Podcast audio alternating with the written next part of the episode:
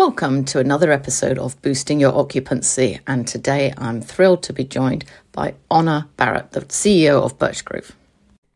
So, Honor, hi. Hi, thank you so much for having me. Well, thank you. It's, it's brilliant. Honor, shall we start with you introducing yourself? Yeah, so I'm Honor. I'm Chief Exec of Birchgrove, which is my baby. Uh, and we've been going for almost seven years now, and we are 100% entirely focused on renting in retirement.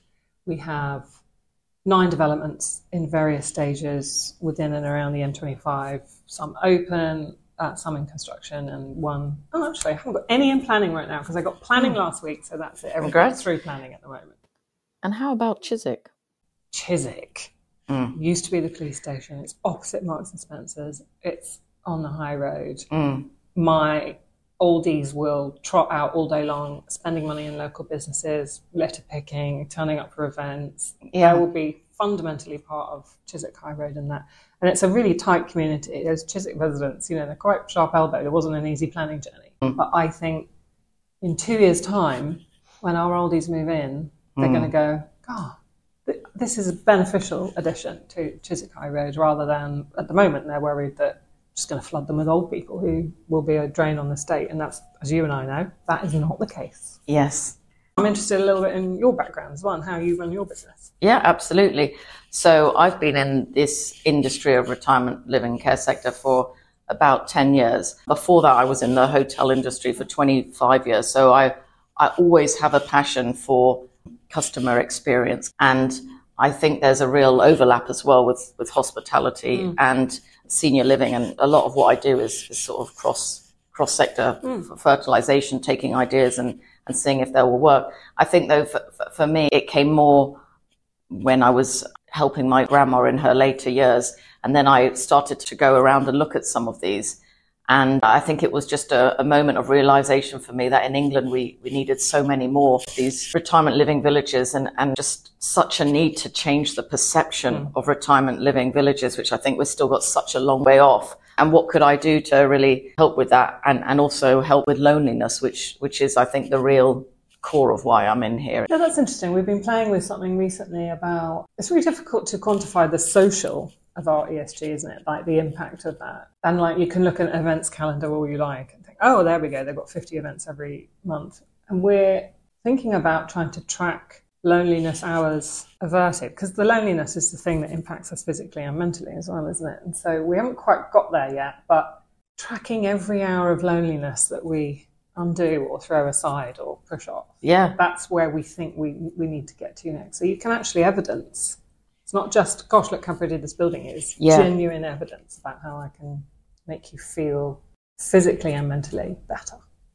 I think that would be great. I, I think we definitely don't have enough evidence of the mm. huge impacts we have on people's quality of life. I know there's been something around bio age versus chronological age. I think mm. Jamie Bunce is doing an amazing job over there. He's like, mm. Jesus Christ, that bloke is a live wire. He's just so passionate about it, isn't he? Mm-hmm.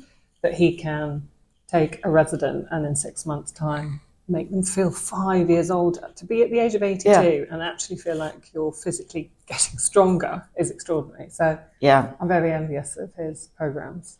Would you like to say about why you got into this industry? I mean, it's very similar to you. You have a personal journey, don't you? My personal obsession with a woman called Deirdre. Yeah, yeah. who I love and adore. And I mean, I think everybody knows that I came here because of Deirdre. Last year, I finally got Deirdre to come and have lunch. My parents live in our Birchgrove Woking community. Oh, yeah. yeah. So I finally got Deirdre yeah. to come and have lunch with my parents in the community. And I could see her looking around and she had expected that I was going to take her to a care home, and she went there, and she was like, "Geez, you know, these scallops are lovely. Like mm. it was, you know, it's it's special."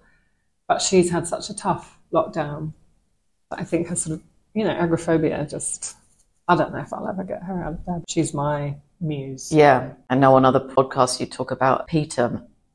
Peter, oh my God, that bloke. He's the, he was mm. the fundamental guiding light behind the construction of our Woking community. Still lives there now. First one in. Hopefully yeah. he'll be the last one out. Adore him. And the do you know what? In Sherpa, we talk about the ballerina inside. So your body might be completely busted up, but inside you are who you were at the age of 32. And at the age of 32, he sat on the board of Safeway. And so yeah. every time I turn up, he wants to talk to me about business. He wants to know about what I think about interest rates and when it's, you know, and he want he doesn't uh, he doesn't want to talk to me about his ailments. He wants to talk to me about business. So yeah, we've got a lot of muses. nice to hear. And if we focus on occupancy now, in the press a few months ago, it was celebrated that two of your developments, Sidcup and Woking, had achieved 100%. So I'm thinking of the, the whole sales life cycle mm. from before opening to mm. during. It'd be lovely to, to hear some initiatives or your thoughts.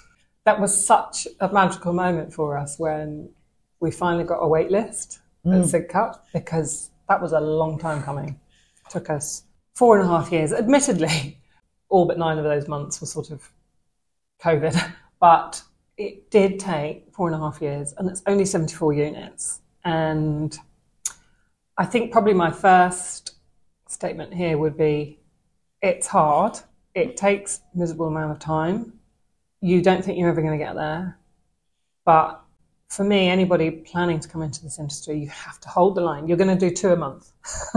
and whatever initiative you try and do and however crazy it might get, you do mm. two a month. And mm-hmm. please don't write a business plan that says you're going to do five a month. Because they're just, it just is impossible. It's one of the reasons why I really wanted to talk to you today on this podcast is like, why can we not move off that two a month? Why can none of us do five a month? But Sidcup took yeah. four and a half years. So what have I learned? There's a Carterwood stat that tells you the better the start, yeah, the better the trajectory. Yeah. And so fundamentally, yeah. we agree with that. You get a shitty start, it's bloody hard all the way through. Yeah. So we actually mm-hmm. now, on our lower mill, which is our Ewell community, we got a 36% off plan. So now our targets for off plan are 40%. And actually, our Godalming community, we've just had to move that target up to 50% because the team oh. are doing so bloody well. It's like, yeah. shit, that target wasn't high enough. You know, there's now That's an great. extra massive bonus for them if they get 50%.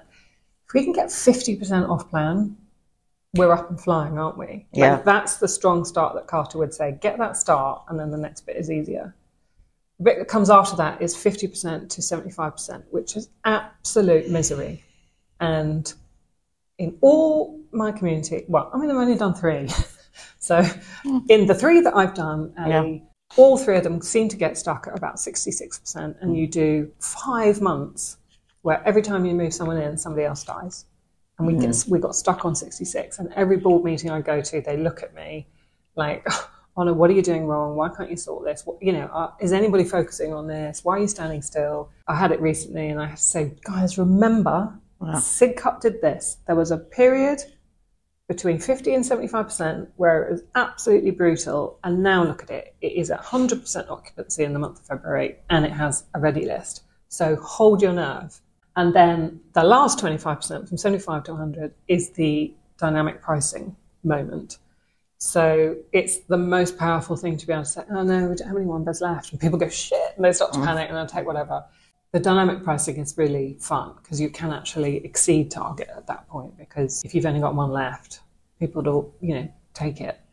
So the life cycle of a fill up is really interesting. It's a different salesperson. So mm. the off plan salesperson, they're the easiest sales, I think. That's where I love to thrive because you can't talk about product, you can't show product, there's nothing to show all you're doing is talking about your prospect and what they need from you. And you're sitting in their house, yeah. their home, yeah.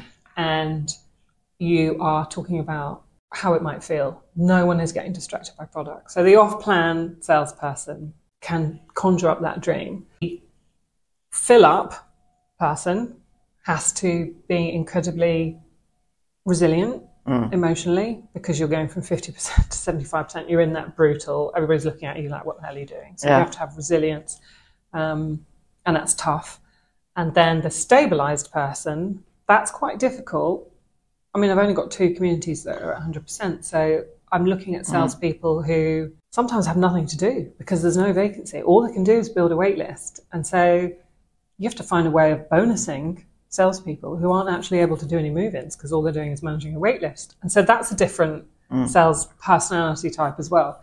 So that is one of the things that I've learned in the last few months running stabilized occupancy Every different bit of this journey has a different kind of personality to it. Yeah. That's what makes it fun.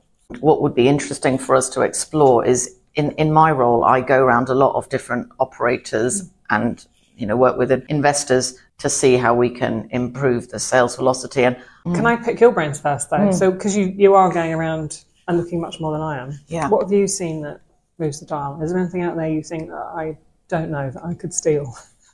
Yeah. What good ideas are out there? I work across the sales and marketing funnel. So I think if we take the bottom half first, uh, how could we improve conversions? What I think is often weak is the follow up process from sales and marketing working together to keep that interest going. Because if you look at Sherpa statistics, they would say the sales life cycle for a retirement village is 253 days and for a care home it's 90 days.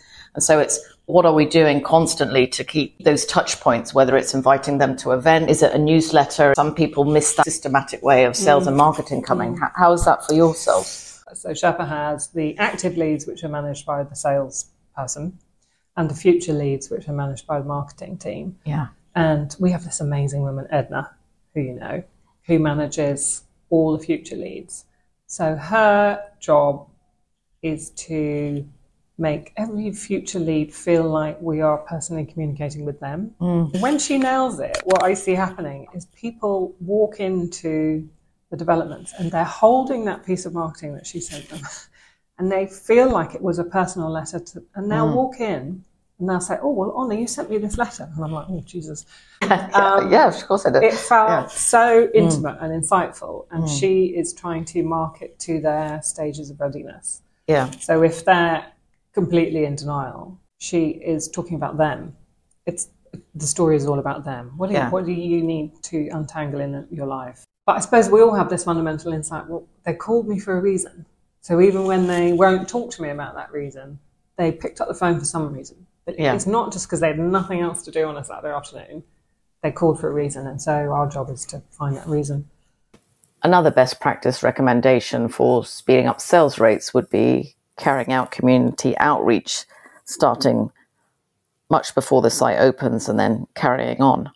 And there's lots of different segments of people that are around you. There's sports clubs like bridge people or bowling clubs. There's I love that doctors. you think bridge is sport. well, um, I mean, it yeah. is. It's a mental sport. There could be 50 to 100 doctors, surgeries, there's hairdressers, there's, I think why this doesn't happen is often it's not clear whose role it is. Is it sales? Is it mm. marketing? A relationship director or a partnership director? However, I think if you if you do get them on side, and they can be like your ambassadors and like an extension of your sales army who can just keep supporting you throughout mm. the whole of your sales life cycle. So I don't think I realized how powerful it could be until we took into our team an American called Gary. And I've now said his name on your podcast, and I really hope no one comes and steals Gary from me. Because he's an American. He is totally comfortable at walking up to the local church, introducing yeah. himself to the vicar, yeah. and off and running. And he had yeah. his point of difference is, oh my God, the American. And everybody in the in the local high streets. Oh my yeah. God, the American. Jesus. He's the one who's launched Mill for us at 36% pre let, and he's now trying to get 50% at Godalming. He has no shyness, no shame. He understands that it's not a Monday nine to five thing. So he will be there on a Saturday afternoon running a stall at the Village Fete and he will go on Sunday morning and mm. he will go to the theatre on a Tuesday night. You know, outreach is not, yeah, it's not easy. Mm. And now he, Gary has set the template that 12 months before opening, we call them the NED, the Neighbourhood Executive Director, Gary's role, he starts and his job for 12 months is to build those local contacts. Yeah. And supporting Gary is his amazing, amazing sort of work wife called Kelly. And she, her, she's the salesperson, so she starts 12 months out and they work hand in hand together. She's doing loads of home visits, he's out with the vicar, and between the two of them, they're just building this amazing trajectory. Right. So 12 months out. But then what happens when you open? Does Gary carry on? Carried on at Lower Mill. But then when we started to open the new one, we are like, we, we need more Gary over yeah, So yeah, actually, Gary recruited yeah. his own replacement at Lower Mill, trained her up, Emma. Mm. She's she's now a mini Gary. Yeah. she her ability to network with the U3A. Yes. Uh, the exactly. choir. Yeah. Again, the church. Um, she's taken Gary's template and she's now the next Gary. Gary moves on to the next development. Yeah, because those different stages you said Yeah. the, the the pre-opening, the the fill up, the stabilizing. You know, there's a role for community outreach on all of those. Yeah, actually on that subject, Yeah. because Sidcup's now got its wait hmm. list, hmm. we almost spend no money at all now in Sidcup on marketing hmm. because it's now got such a presence in the local community. It's self-fulfilling and we're starting to see groups of friends bringing each other in. We mm. don't even have to particularly activate the referral sisters and aunts and people Yeah. like that moving in. There's actually quite a few connections and lots coming through the church. So that's the dream, isn't it? Not only is there a ready list, you're not actually paying to generate it. Exactly. Doing That, it themselves. that's the ultimate. Some international places that we benchmark got 40% or something coming through that channel. In England, we've also got this, this negative perception that we're, we're trying to shift as well at the same time. Yeah, that's the penetration point, isn't it? That's that mm. there's not enough of us doing it. I remember I called Nick Sanderson the other day at Audley and I said, oh, you know, I'm thinking about taking development down the road. What do you think? He was like, oh, fill your boots on her because the more of us who are spending money mm, locally, mm. the more friends will have been to visit each other, the more we will. It's not scary. I was talking to an American yesterday who said the Americans are like 15 years ahead of us. I said, when are we going to when are we going to have this moment where hmm. none, we're not thinking about care homes anymore? People are thinking about hmm. they know what extra care, assisted living, whatever you want to call it, ILC. Hmm. He said he thinks it's three to five years that the Ameri- the UK market will go past that sort of tipping point and will be in the zone where everybody has a friend who lives in an IRC and everybody's ready to join a wait list. God, I hope he's right. Can you imagine three to five years? That'd Yeah, well, that would, that would be great. That that would be you know sooner than we think. And I, I know there are some initiatives coming up, like ARCO are working on a collective awareness campaign, and that will be great to educate more consumers about the benefits of IRCs. Other tips and tricks for increasing sales velocity would be try before you buy, where you can give customers a taste of what it's like to live at your communities for a few days or longer. And another area would be home visits. Oh, I love a good home visit. Oh my Yeah. God, they're amazing. However, many others aren't doing that. And I get that it is really embarrassing. When someone calls you up and they hmm. say, Can you send me a brochure? And you say, hmm. Great, can I come to your house? Yeah, You have to try and get over that embarrassment because actually, when you turn up, Yeah. they're so ready for you and they're all dressed up and they've, got, they've made cake and they've got the china around Yeah, and they haven't had a visitor cake. for ages and yeah, they lo- and you just walk into their house. And, I mean, yeah, with Peter, that one from Woking, I Yeah. just walked into his house. I was like, "Oh my God, Peter, why would you leave this house? Mm. Because it was so glorious. All he wants to do is tell, oh, you know, I planted that rose bush in 1954, and this is where my kids had a swing, and you know, that's what he wants to talk about. The home visit is so unbelievably intimate yeah, that we've been in their home. It makes it so much easier for them to come to our home. Before I met Sherpa, one of the things I really struggled with is that line that we all hear as salespeople, I'm not ready yet. yeah, And before, when I was working at Rangeford with Octopus, you'd get the I'm not ready yet. And then you'd just write that down as a reason why that lead is now is not coming. and you put that, mm. you know, why is this lead not converted? They're not ready yet. And what Sherpa tells us is you haven't done your job, which is help them untangle their legacy. They have to be able to package up their life, Yeah. know what it meant before they can turn towards a new life. And if you don't spend the time with them doing that, they're never going to say to you, I'm ready now. yeah, And we know, as you know, Sherpa, that takes 18 hours for us. It should take us 12 Yeah. hours, but currently Birchgrove is working at 18 hours. But I saw it with my own parents. Um, I mean, they'd watched me build Birchgrove for five years. And then one day the, their local estate agent called up and said, do you want a valuation? And my mum said, no, no, no, thanks, we're not, we're not moving. And then she put the phone down and my dad said, I think I'm ready, let's do it. And so she mm, called him mm. back and said, let's value the house mm, that was his mo- moment. He was ready. He spent enough time thinking it through. I, I can't force it, yeah. and that takes. Takes time. Takes and time. Yeah, and we talk about 90% of people not being um, yeah, ready. Final area that I see as a weak area across a lot of operators is the call handling experience from that first call. There were some scary figures produced the other week saying something like 65% of inquiries get missed. Oh my god, Yeah, and, and they, they had some science around the times that most people call. It was something like Friday nights between 7 to 10 at night. In my job, I listen to a lot of calls. Those two moments around are people answering the phone 24 7? And then what is that discovery call experience mm. like? It's so important in the first impression, getting all those questions out to make people feel like you've connected with them. Yeah, you've heard them. For like the first four years, probably, me and my brain, Matt, I don't know if you know Matt, he's like my better half.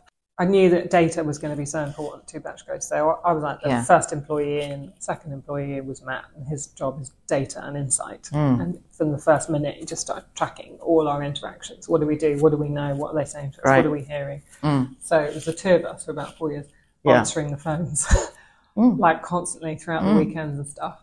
And then about two years ago, finally, we had enough salespeople on the team that we could stop doing it. And one of them, so they work every eighth weekend, I think, and they have to answer the phone night or day, Saturday, Sunday, whatever it happens, because quite often the prospect themselves has time to chat, but it's the influencer, isn't it? It's the mm. daughter, and she, you can feel yeah. her. It's 6 p.m. on a Sunday night. She's like, shit, Guilt. got to get on yeah. top of this. Mm-hmm. Yeah. If, you know, once I go back to work tomorrow morning, I've lost another week, and yeah. it's six o'clock on a Sunday night, and she's like, "Oh my god, I've got to get this done." Quite often, actually, she's not calling us. She quite often likes to deal by text. I mean, it's amazing yeah. how often yeah. we're actually texting these mm, these daughters of because mm. that work, you know, that's all they can take on. They're so bloody busy. I think we're good. Uh, Sherpa does capture every lead, and it put it puts it in a position where it's difficult to ignore it and Mm. Matt and I tool around Sherpa every evening, really. the last sort of 30 minutes of the day, just tooling around, having a look, We're trying to pick up insight. What are people saying to us? But you can very clearly see on Sherpa if a contact has been made that day and it hasn't been dealt with, it's still in bold. It's still sitting there going. I think that would be another reason that you're so successful. I think is your passion for data and, mm-hmm. and insight. So yes, some people won't have the, the CRM we're talking about, but I did a podcast recently with, with the Sherpa ladies, and we were talking about how we wish there was a universal common language for the key metrics that matter in a sales and marketing. So, so in hotel sector where I work a lot, everyone uses the same metrics total revenue per available room gross operating profit and we just benchmark and everybody's giving the same information so you can always see where you are we were trying to debate what are the two key metrics like is it the conversion ratios from lead to visit and then from visit to move in. Just if we all talked this common language, then if someone's saying, oh, well, I'm doing well because my, I've got good sales velocity, we would understand in a similar language. That's really interesting. I've not really thought about that before. We're so nascent, this industry, aren't we? We, mm. we just started a project with Knight Frank because what we do, retirement rental, is so yeah. new. It mm. is affecting valuation from incoming investment because there's not enough data, there's not enough comps. And so the fact that we managed to sell two assets to M&G is extraordinary, that they would take that punt on us and believe that this was going to be the, the next big thing because there's no data to tell them that this is going to succeed. As this market matures and as people like Knight Frank make the effort to collect the data, and that probably will establish a common language, investors will be able to look in and go, oh, I can assess that business because I hmm. understand mm. the language, I can see the comps, and therefore I can quantify the risk. We actually share quite a lot of our data with Knight Frank, which seems counterintuitive to tell them, I don't know, all the secrets. If only I had some secrets. But until we get more common language, more shared data, and more yeah. comps, we're not going to get the valuations that we deserve. Oh, that's great that you're doing that, trying to have conversations with the likes of Carterwood, for instance, because they obviously have their platform where you can look at sales rates. However, as they will say, it hasn't got rental information on that. That's half the story missing sometimes. And then also it has a lag effect. So in yes, four or six months, whereas, yeah. whereas I just want a live platform where I can see everyone in, in England who's not performing well so I can help as a troubleshooter. I would say none of us are performing well. I would suggest that none of us are nailing it. None of us are knocking it out of the park. We're all underachieving. And it is lunacy to suggest anything else. We all need more sales. Yeah. So let's just fess up. Yeah, and I and I think that is a great um, open approach to have. Share best practices or how how we Yeah. can help each other. because the more penetration we have, the better for all of us. And also, the people inside of us who love old people. Fundamentally, it doesn't really matter whether someone moves into a Birchgrove or an Audley or a retirement village. As long as they find their home, everyone's a winner. Everybody's better off. That person is now that much happier and feels that much more secure living in the perfect environment for them. And you know, the other the other bit that gives me real joy is moving um, an older person out of a four bedroom house they live in on Yeah. their own and freeing that up for a family to Yeah. live in. Yeah, That is a moment of pride that we should really celebrate. We should Yeah. really acknowledge our contribution there to the housing market. There are not enough houses in this country, and every time someone moves in with us, 2.3 bedrooms get someone's now sleeping in those 2.3 bedrooms that previously were empty. yeah, I to- I totally agree with you. And just to come back to when you were touching on rental, there is a, an increasing focus on rental. Hmm. I just wondered if you had any thoughts about how you see this evolving. Ali, I feel a bit like what's happened in the world, maybe even since 2016, since Brexit, I've not seen coming. I did not see Putin. I mean, presumably somebody knew it was going to happen, but I didn't. I didn't see what's going on there in the Middle East. So I have no belief in my ability to predict. Mm. So all I can do is rely on Michael Voges at ARCO, who says he believes rental will be 50% of the market by 2030. Mm. So he knows more than I do. I think that would be amazing because what I've seen with our customers is rental picks up lots of people who are otherwise excluded from the retirement model. So the success of rental doesn't come at the success of sales. Like a rising tide is floating both those boats. Yeah. So um, everyone's a winner when rental wins as well. So 50% would be a really great target by 2030. Yeah, well, thanks for saying that. I didn't have that statistic on my radar because I work in sales and marketing. I always just want customer choice, as in sort of just Yeah. giving them the options that, that suit them. And so, yeah, for me, sometimes having rental sales, other versions of hybrids is just um, helpful. But yeah, it really comes down more to what your customer wants. You know, that's one of the things that Sherpa, now called the line, taught us that it is our responsibility to answer that phone. And if that person says, Do you take housing benefit? We say no. But I know these people do, and what they do is really great. So you have to signpost. That is your that is your responsibility, hmm. not to say to that person, "Sorry, you can't afford us." You have to absolutely help that person get to the right place. Or hmm. if someone will only buy, hmm.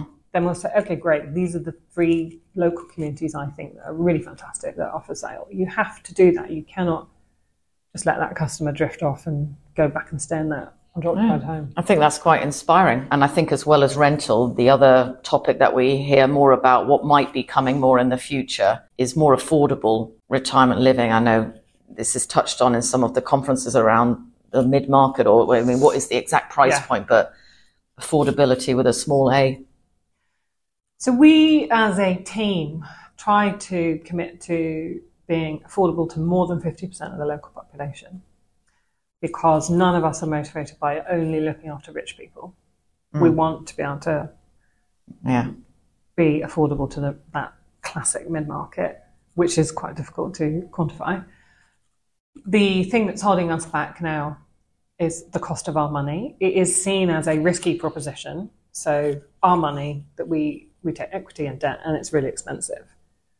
So I'm now in that virtuous circle of if I have more competition and hmm. there's more comps, the investors will feel more confident. They'll give us more money that will be at a lower cost because they'll see that there's less risk because there's more comps. And then we will be able to push out beyond the bloody enclaves of the M25. And actually, for me, to put a Birchgrove in every town in this country would make me so happy. But it has to be affordable to more than 50% of the local population. And I need the cost of my money to go down. Therefore, I need some more competition. All interlinked. Yeah. Okay, well, maybe to finish on something inspiring, um, I thought I might share with you something I picked up in the news in the last few weeks that I felt inspiring Great. for our sector. There's a, a five star hotel near where I live called Cliveden, Yes. some pronounce it Cliveden. Yeah. They recently have been running a program to provide customer service excellence training to Oakland Care. I'm, I'm going to try and talk to the hmm. to, to the leader Female there. executive, I believe. Oh, well. Well, that's why it's nailing it. Yeah, and I just like the the refreshing thinking for me, the inspiring of oh, let's think out the box a bit. Mm. But also for the, I mean, I'm presuming that's about training carers in in excellence and how exciting as a young carer to feel like you're being invested in that and people give a shit about your ability to be better and to get something out of your job. Oh man, for people to just it, want to do that with you, I think would make Oakland's staff retention go through the roof. Yeah, because They feel absolutely. so Yeah. valued. And I think it was chefs as well. Oh, good for them. Yeah, I do it's find that said, so- inspiring. Thank you for sharing Yes. that. But how about yourself? Anything that Well, positive for you? I was thinking hmm. about the sort of context of this wider discussion around hmm. sales rates, and I don't know if this is going to work, but one of the things that we all know is that we will hear in a sales appointment, I don't want to live with old people. And we all know what I was just talking about the 50 to 70% is bloody hard fill up because the building feels half full and it's a big building and it's only got half people in it. And it feels empty, and that's why it's so brutally hard. So, our experiment at Mill Hill, which is Yeah. our newest development, is taking third and fourth floor and putting in key workers, Yeah. students, postgrads. So, they're moving in the 1st of September Mm. staff are training and making all their mistakes on the students. And then first Yeah. of October, hopefully, forty percent of the apartments will be filled with the oldies. And from the very beginning, will that building at that point effectively be sixty percent full and feel like it's buzzing? And our oldies will feel that they're helping key workers, which you know post um, pandemic we all are completely familiar with that term now, and we understand those people need support and the oldies will get more insight into what it is to be a Gen Z. And mm. those preconceptions that we have about students and, oh my God, they're all drinking and partying, then actually they're not. They're unbelievably studious and they care about the world and they probably drink less than we do. I think Yeah. all those preconceptions about those the two cohorts of mm, students and mm. old people will be blown apart as they spend time with each other and realize, gosh, there's more that unites them than divides them. So that is my experiment for 2024. If we could pull that off, I'd just be so happy. It would make me so happy that students would be supportive. I'd have a full building. The oldies would live longer because they felt inspired, like they were valued. I think if we can pull it off, everyone's a winner. If it's a mess, I mean, we just got to work to make sure it's, it's amazing. But Yeah, I think it will be a total success. I really applaud you for that. we do have to keep innovating. We cannot take our customer for granted, even though there's tons of them. And we have to know that our customer is changing right now. The boomer is going to be a more. we think we've got about 10% of boomers at the moment, and they are different, man. They are. Mm, mm. They are. They're just so fun, but they're demanding. Yeah, We cannot, we cannot rest on our laurels. We cannot think that build it and they will come because that's just too lazy. Got to innovate. well, I, th- I think that is the perfect ending. It's not about build it, they will come. It's about mm. innovating and using critical insight to mm. um, evolve. Mm. So yeah, thank, thank you, thank you for that brilliant ending, and thank thank you for today. It's been really pleasurable and insightful it. talking to you. I've learned things off you as well. it's always good. There's no point investing in our if we Yes. learn something. So good. Thank you. Well, thank you, Honor.